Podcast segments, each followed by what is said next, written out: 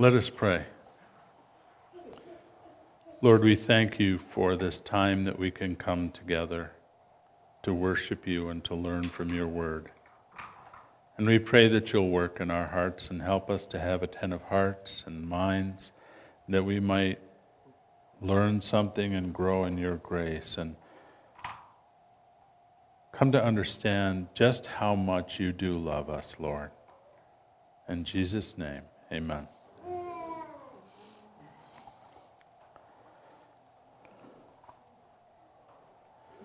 Last week we looked at faith's endurance. We saw that faith calls us to self discipline, reminding us to focus our eyes on Jesus and consider him as the example we are to follow. We also saw that faith encourages us in God's discipline, reminding us that his discipline is proof that we are truly his children.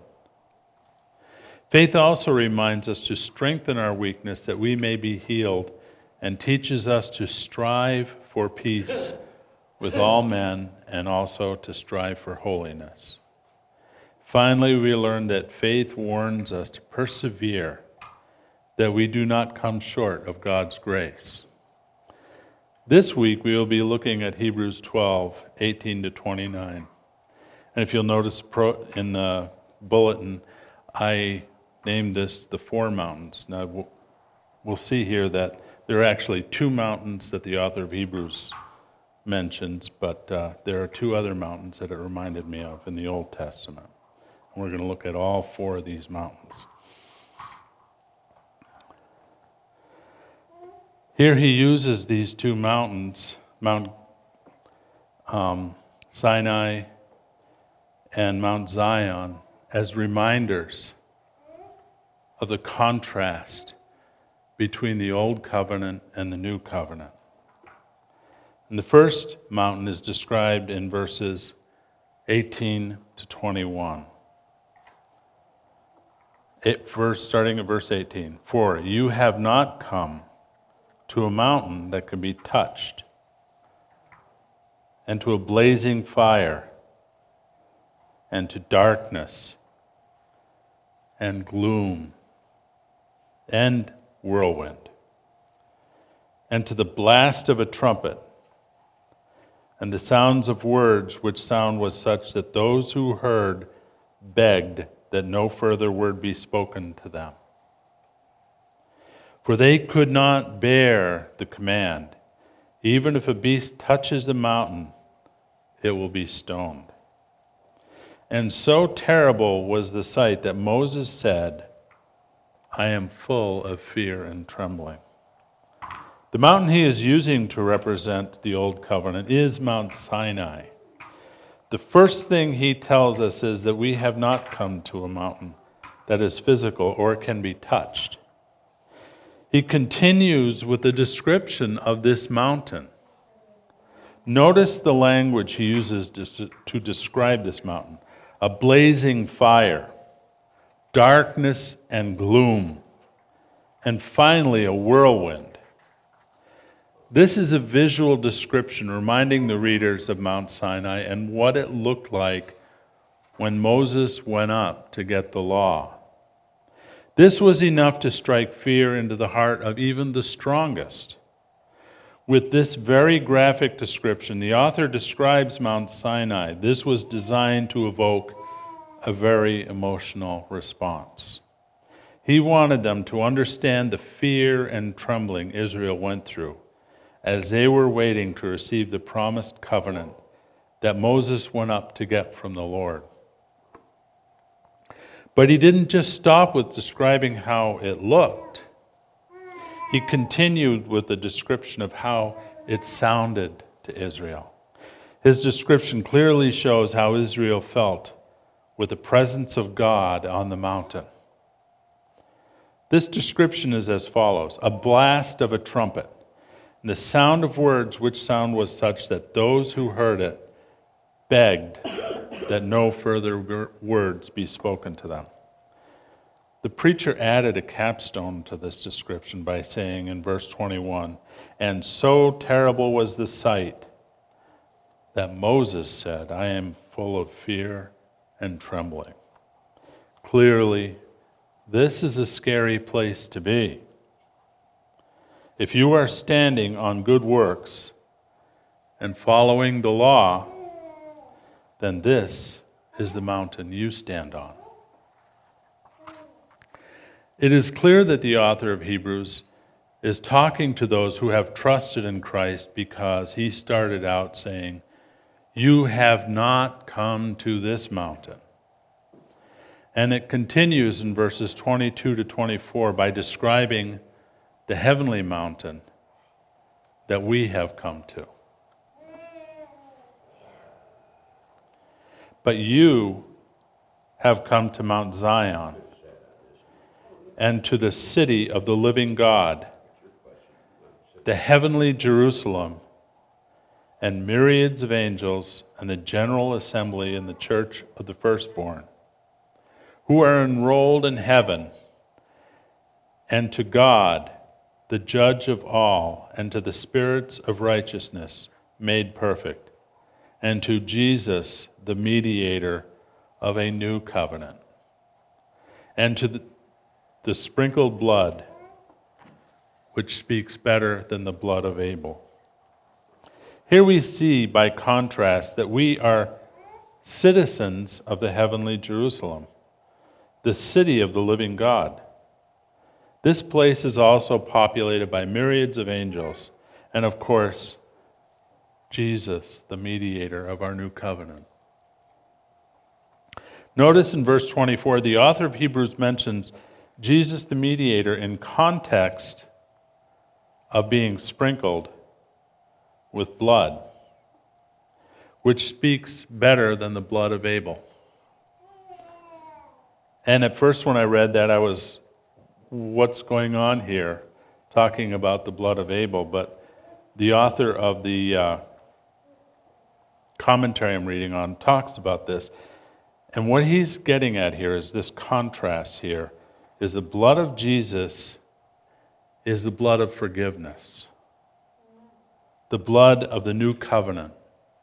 Whereas the blood of Abel is the blood of accusation, accusing his brother of murder. Two vast different things. If you remember, Abel was the first shedding of blood. It was the first sin of man against man and it's brought in here. His blood speaks of accusing people, of, or accusing his brother. So here we are at the crossroads. Which mountain do we want to find ourselves on? The first mountain, covered with darkness, gloom, and raging storms, a place filled with danger destruction and terror. This mountain is the mountain of separation from God. This mountain is the mountain of the law. The second mountain is filled with peace, light, hope, and a loving Savior. This mountain is the mountain where we will be with the Lord forever. Matthew 7 13 and 14 remind us to enter through the narrow gate. For the gate is wide and the way is broad that leads to destruction. And there are many who enter through it. For the gate is small and the way is narrow that leads to life. And there are few who find it. There are many that are on that path to the mountain of destruction. And God has called us to tell people of the danger. That's part of why He has us here. Is that we are to tell people of the danger of the path they're on, that they may also join us on the path that leads to Mount Zion. You'll notice I have titled this message Four Mountains.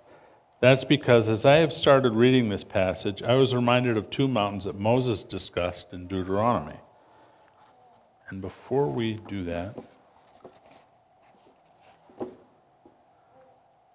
I left the remote over there. Hang on. Yeah, can you get the remote for me? Thanks. Yes. I wanted to show you something about these two mountains Moses is talking about here. And I hope I got it working right. The two mountains are Mount Gerizim and Mount Ebal. Can you go over and slide it so that that's more centered? Thanks. It's on the browser. Mary wants me to move over so everybody can see. Oh, thank you. Can everybody see now? The scroll bar on the bottom of the browser should. There you go. There.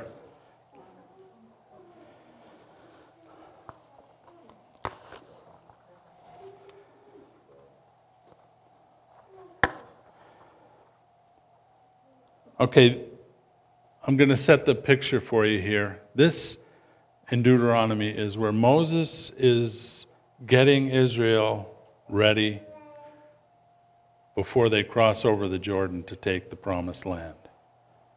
These are sort of his final instructions before they go where they go and he goes to be with the Lord. Deuteronomy 9:1 starts this passage where Moses gives Israel instructions. Verse 9:1 says, "Hear, O Israel, you are crossing over the Jordan today to go in to dispossess, dispossess nations greater and mightier than you, great cities fortified to heaven."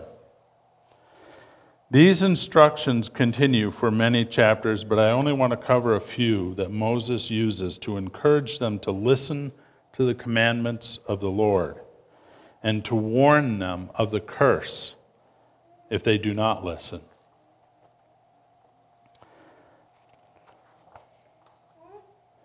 Deuteronomy 11, 26 to 29 say this See, I am setting before you today a blessing and a curse. The blessing, if you listen to the commandments of the Lord your God, which I am commanding you today, and the curse if you do not listen to the commandments of the Lord your God, but turn aside from the way which I am commanding you today by following other gods which you have not known.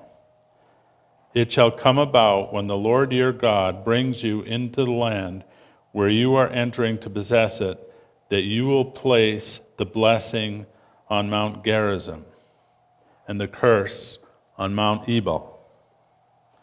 Think about this two mountains, one to be blessed and the other to cur- be cursed. And as you can see from this picture, they can be seen for miles. That's the city of Shechem in between the two mountains. Look at how tiny those buildings are. So, the perspective of this photograph, the, the person is a long ways away. And think also about how long it has been since Moses said that. And yet, these two mountains are still there as a reminder. So, not only can they be seen far in terms of a physical distance, but they can be seen far into the future in terms of time. God wanted these two reminders to be remembered. That's why he used mountains and not little altars. Deuteronomy 27 1 to 8 continue. Then Moses and the elders of Israel charged the people, saying, Keep all of the commandments which I command you today. So it shall be on the day when you cross the Jordan to the land which the Lord your God gives you, that you will set up for yourself large stones and coat them with lime and write on them all the words of this law. when you cross over, that you may enter the land which the Lord your God gives you, a land flowing with milk and honey, as the Lord God, the, the God of your fathers promised you.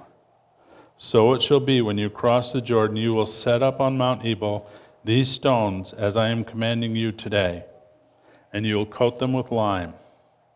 Moreover, you will build there an altar to the Lord your God, an altar of stones. You will not wield an iron tool on them.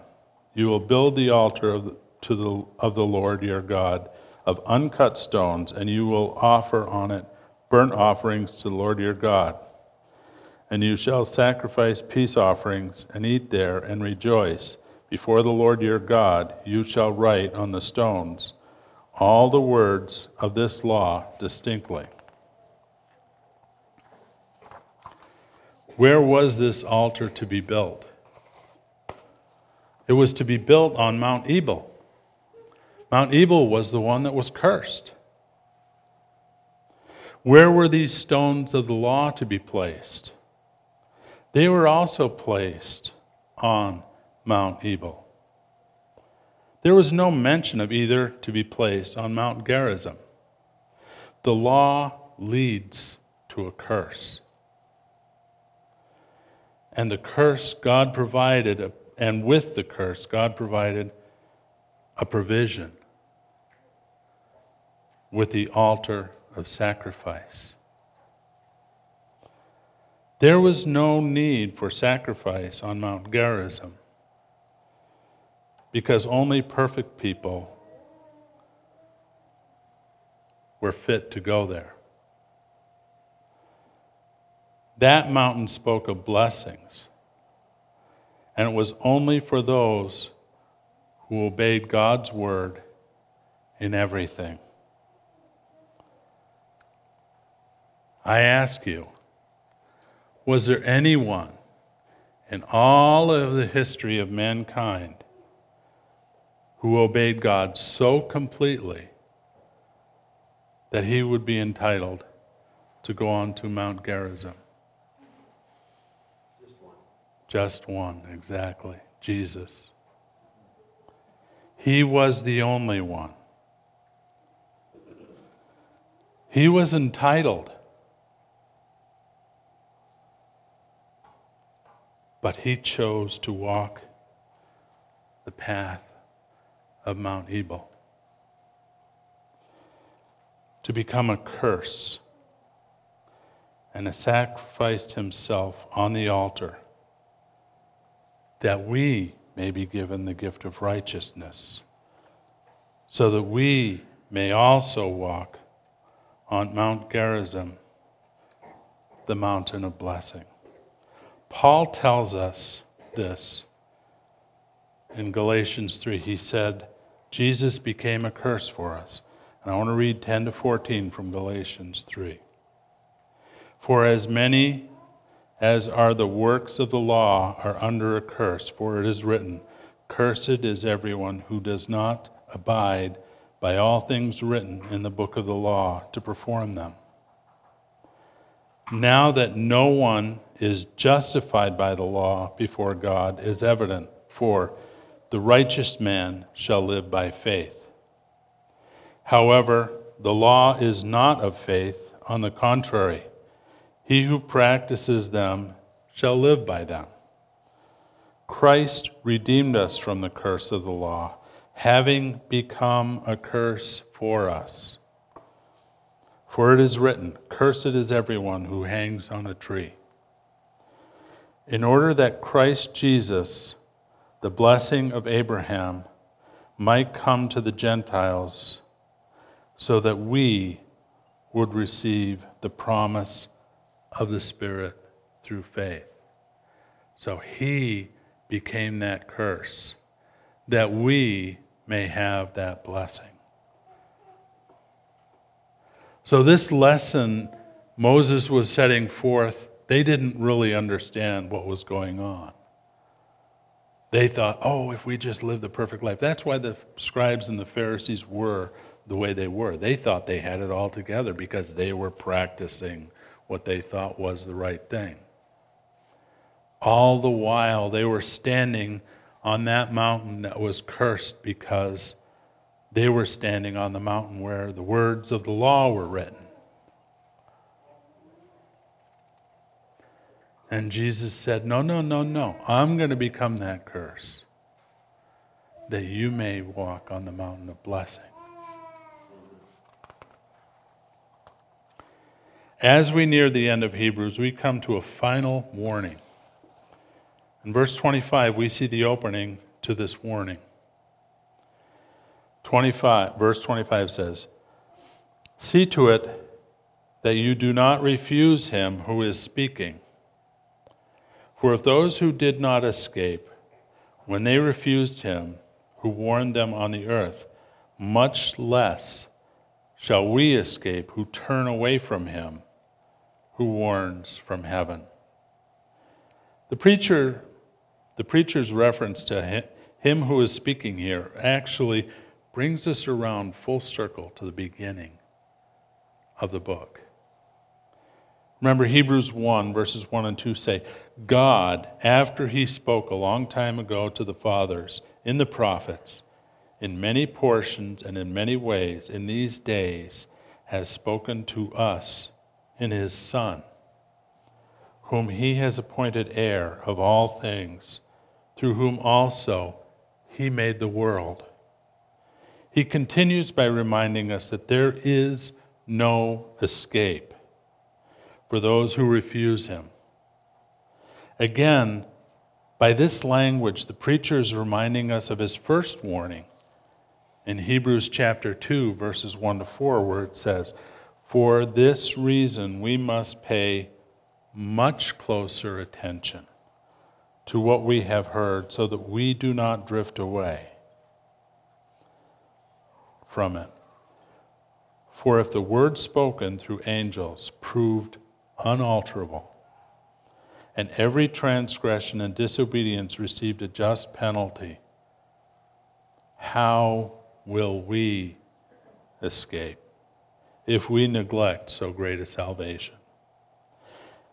After it was at the first spoken through the Lord, it was confirmed to us by those who heard, God also testifying with them both by signs and wonders and various miracles and by gifts of the Holy Spirit according to his own will.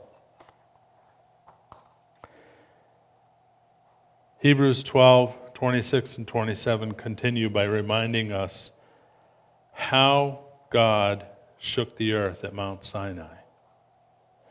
Verse 26 says, And his voice shook the earth. But then now, as, has, as he has promised, saying, Yet once more I will shake not only the earth, but also heaven. This expression, yet once more, denotes the removing of those which can be shaken as of created things, so that those things which cannot be shaken may remain. Here he says, How much more terrible will the shaking be when he shakes the universe?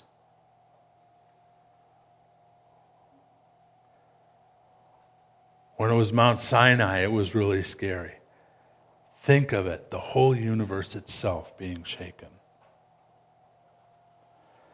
This happens on that final day of judgment. This is a reminder of the prophecy in Haggai 2:6, which says, For thus says the Lord of hosts, once more in a little while I am going to shake the heavens and the earth and the sea and also the dry land. In Hebrews 12, 28 and 29, finish this final warning with an encouragement to steadfast service. Therefore, since we receive a kingdom which cannot be shaken, let us show gratitude by which we may offer to God an acceptable service with reverence and awe. For our God is a consuming fire. This unshakable kingdom is the same one John describes in Revelation 21, verses 1 to 4. He says, then I saw a new heaven and a new earth, for the first heaven and the first earth passed away, and there was no longer any sea. And I saw the holy city, New Jerusalem, coming down out of heaven from God, made ready as a bride, adorned for her husband. And I heard a loud voice from the throne saying, Behold, the tabernacle of God is among men, and he will dwell among them, and they will be his people, and God himself will be among them. And he will wipe away every tear from their eyes, and there will no longer be any death, and there will no longer be any mourning or crying or pain. The first things have passed away. We're nearing the end of Hebrews, and as we look back over the book of Hebrews, if we learn only one thing, it should be the importance of being steadfast in our faith. Regardless of how difficult the circumstances, we need to stay focused on Him, looking for that eternal kingdom. Just the other day, Winnie Bennett gave Mary a Christmas letter. And I was actually very encouraged by it. I want to read it because, in her quiet wisdom, she is encouraging the same thing. December 6, December 2016. 78 and three quarters years on this earth. I have served God for 58 years, haphazardly for many years partially, until five years ago. Cancer struck, and my life almost ended. But God. God Almighty communicated with me even while I was in a coma. I remember it like this I prayed for God not to let Satan have or touch my mind. In the corner of that hospital room, God caused me to look up. And He brought to me some scripture verses, communicated with me, assuring me that I belonged to Him now. That Satan could not get close enough to Him to take me out of His arms. This message came from verses I had taught in Sunday school years ago. The last five years were a time of learning and using my knowledge of God and Christ and the Holy Spirit to experience many situations that I refer to as God things, multiple in number. Prayer I had forgotten that prayer is power, and it is also very powerful.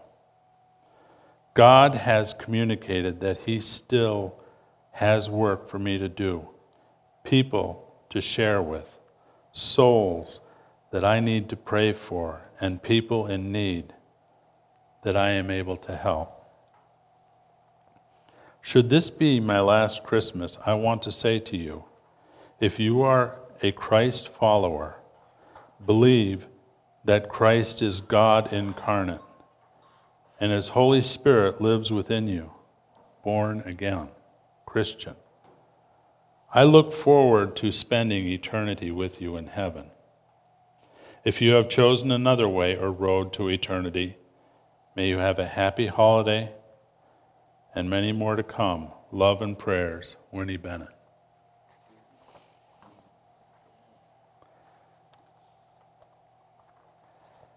but God.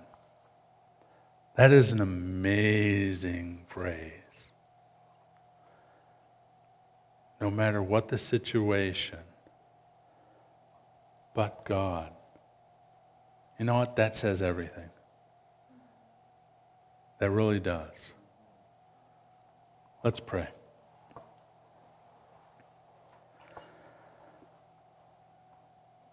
Lord, we thank you that you are in complete control. We praise you for the grace that you have shown to us. We praise you that you became the curse that we may have the blessing. And we pray that you'll remind us of this and that you will encourage us to walk by faith, trusting that your goodness is always there, ready to say, but God. We pray that you'll help us to also be an encouragement to others, to pray for others, to reach out to others, and most importantly, to be an example to others, that our lives may show a true change and something that is impossible to live out unless we are in that expression, but God. I am a sinner, but God can make me righteous. I am prone to anger, but God can make me patient. I am prone to impulsiveness, but God can give me self control. And all the other things that we can do that are wrong, we pray that you'll remind us that you can be that factor in our life that changes who we are so completely that we are unrecognizable from what we used to be. In Jesus' name, amen.